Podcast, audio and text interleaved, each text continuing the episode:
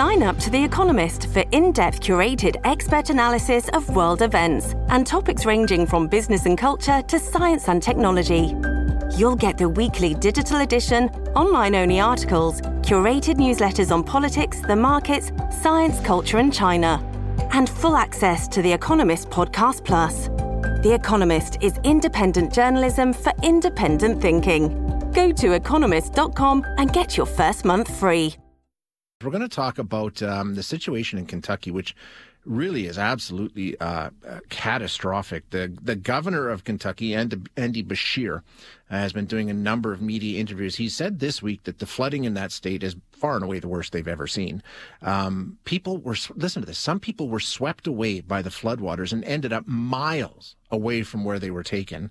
Um Dozens of people have been killed, and uh, according to the governor, it could be weeks before they have a full assessment of everything that was damaged and all the lives that have been lost. So let's get an update from uh, Jim Kersula, who is a C B S News correspondent and has been covering the story. Jim, thank you so much for taking a few minutes with us. I appreciate your time.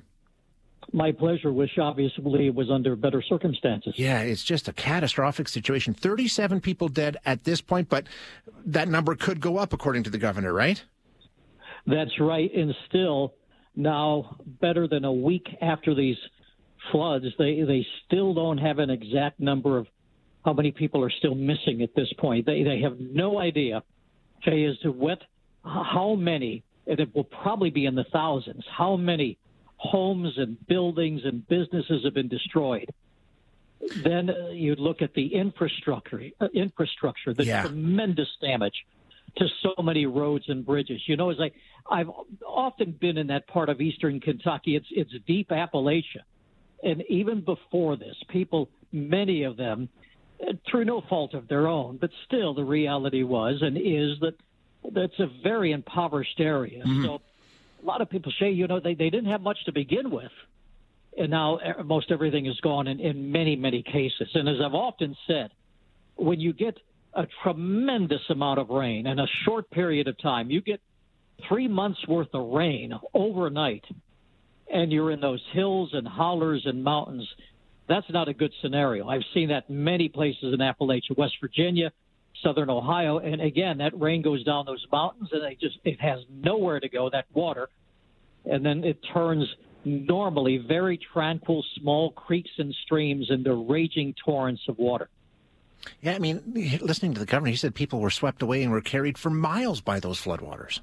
Yes, yes, and again, a lot of this happened overnight. Yeah, uh, people sleeping obviously, and, and with very little notice and warning of what was happening and what was coming. And there was just, in many cases, instances, no, just no time to react.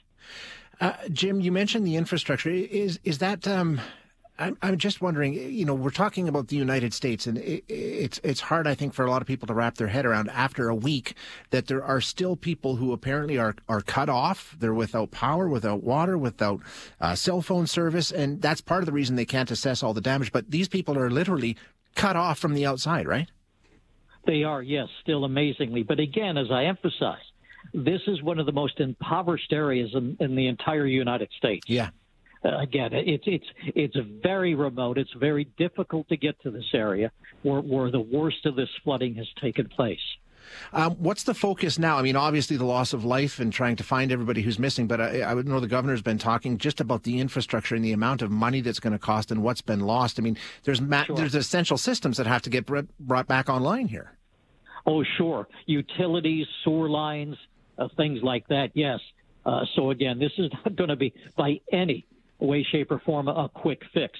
The president, President Joe Biden, and First Lady Jill Biden are planning to visit eastern Kentucky on Monday to, to get a firsthand look at the incredible, incredible damage and, and see what kind of help may be needed in terms of federal help. It's been a horrible uh, past few months, less than a year for Kentucky, because remember back in early December of last year, the Mayfield, Kentucky tornadoes that killed well over yes. one hundred people in yeah. western Kentucky. So it's been just a horrible, horrible eight or nine months for folks in, in what they call the bluegrass state. Yeah, and uh, one last one here, I guess, looking forward for the weekend uh, with all the infrastructure damage and all these sorts of things, and now they're talking about absolutely oppressive heat settling into that region. It's just uh, adding more trouble, right?